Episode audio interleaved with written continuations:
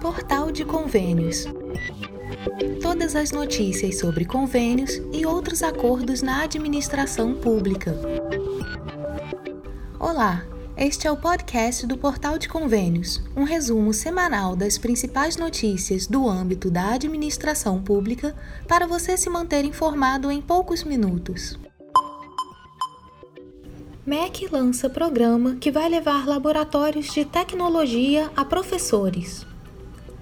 Os estados do país vão poder receber um laboratório com equipamentos tecnológicos para ser usado na formação continuada de professores e gestores de escolas públicas.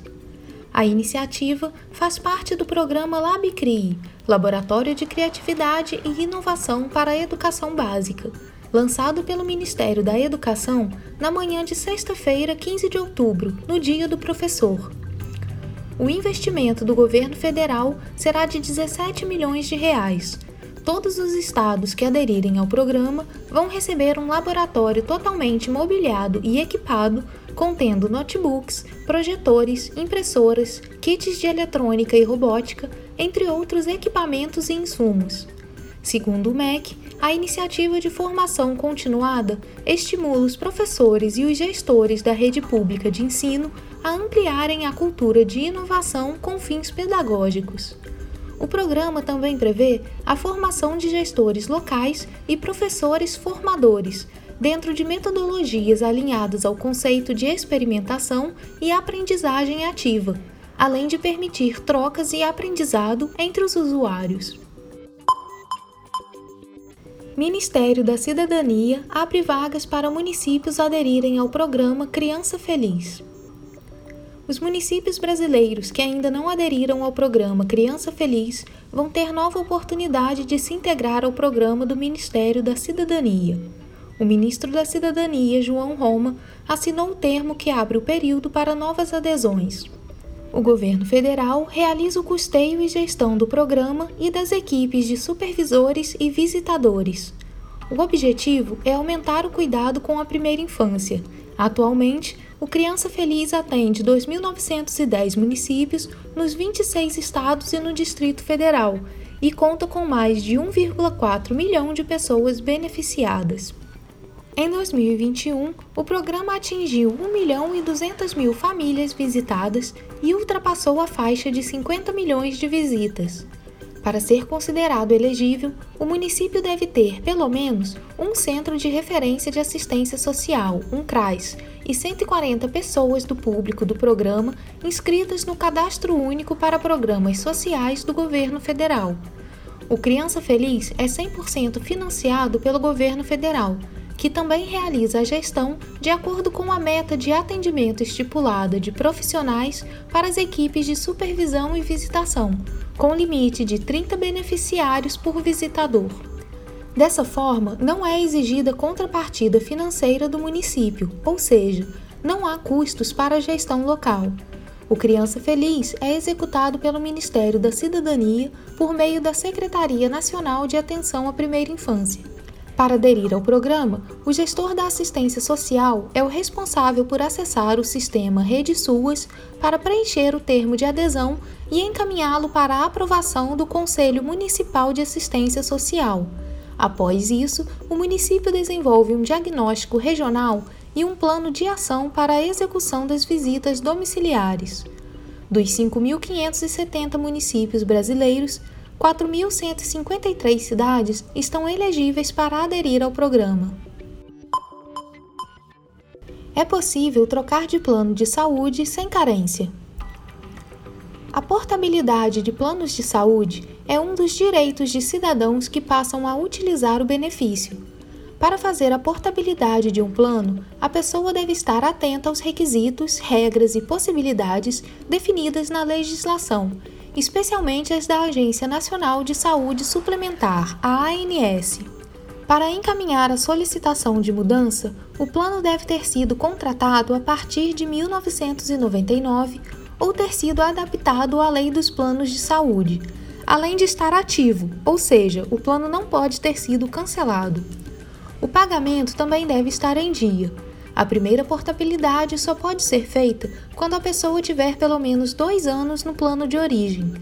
Os planos exigem um conjunto de documentos para encaminhar a portabilidade, como comprovante das três últimas mensalidades ou declaração da operadora da situação regular e proposta de adesão assinada. Outro documento requerido é o relatório de compatibilidade de planos de origem e destino emitidos pela ANS e pelas operadoras. Caso o plano seja coletivo, será exigido da pessoa um comprovante de que ela está apta a ser incluída. A portabilidade é realizada na operadora ou administradora do plano de saúde de destino. A pessoa deve entrar em contato com a empresa e solicitar a troca de plano, além de cancelar o antigo na operadora anterior. É possível ainda fazer a portabilidade de carências, a possibilidade de o um indivíduo fazer a mudança sem a necessidade de cumprir o período em que paga pelo serviço, mas não pode utilizá-lo. A ANS disponibiliza um sistema para facilitar a consulta sobre alternativas para a alteração dos planos, o chamado Guia de Planos de Saúde. O sistema está no portal da ANS e reúne informações sobre planos e a portabilidade sem carências. No site do portal de convênios, você confere como acessar o sistema para saber todas as informações. Acesse portalconvênios.com. Municípios afetados por mineração podem receber repasses atrasados da CEFEM em novembro os municípios afetados pela estrutura de mineração estão com um atraso no repasse da compensação financeira pela exploração mineral, a CEFEM. A equipe da Confederação Nacional de Municípios entrou em contato com a Agência Nacional de Mineração, a ANM, para sanar dúvidas dos entes federados e questionar sobre a previsão de pagamento do recurso, que desde maio não está sendo repassado aos cofres municipais.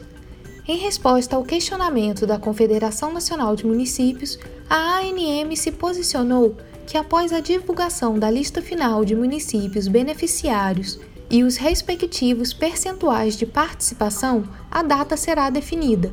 A previsão inicial do órgão é que o repasse ocorra em 3 de novembro de 2021. A agência afirmou ainda que o repasse dos valores acumulados a partir de maio de 2021 serão regularizados mediante os dados repassados, sem que haja risco de perda de recursos para os municípios. Municípios beneficiários das emendas especiais devem preencher relatório da plataforma Mais Brasil. Todos os municípios beneficiários das emendas especiais, sejam de custeio ou investimento, devem proceder normalmente com o processo de licitação com a contratação de fornecedores e a prestação de contas por meio do relatório de gestão da plataforma Mais Brasil. A modalidade de emenda especial começou a ser implementada pelo governo federal em 2019. Esta categoria permite que emendas parlamentares individuais sejam repassadas diretamente aos cofres de estados e municípios, sem que seja necessário realizar os trâmites normais de assinatura de convênio e contratos de repasse. Os valores são depositados em conta específica sem objeto prévio para sua utilização, sendo vetado seu uso para gastos de despesas com pessoal e encargos sociais relativos a ativos e inativos, com pensionistas e encargos referentes ao serviço da dívida. A Confederação Nacional dos Municípios alerta que mais de 70% dos entes beneficiários ainda não fizeram essa prestação de contas. Em 2020, foram mais de 1.700 indicações de emendas nesta modalidade e, segundo a CNM, em 2021 são mais de 4.500. Os administradores municipais devem realizar na plataforma Mais Brasil o preenchimento do relatório de gestão com a indicação de onde e como foram efetuados os recursos recebidos na modalidade transferência especial para que haja a transparência da execução. Os municípios podem ser cobrados futuramente pelos órgãos de controle, como o Tribunal de Contas da União, Controladoria Geral da União e tribunais de contas de cada ente, que ficaram a cargo de fiscalizar as transferências especiais, conforme está descrito na Emenda Constitucional número 105, de 12 de dezembro de 2019. A modalidade especial foi criada para acelerar os processos mediante a ação de desburocratização e segue os mesmos requisitos de transparência que são fundamentais para garantir futuros repasses aos estados, municípios e Distrito Federal, sem haver desperdício de dinheiro público. Você ouviu mais um podcast do Portal de Convênios, te atualizando sobre projetos, prazos e ações em administração pública. Continue se informando em nosso site portalconvênios.com. Até a próxima!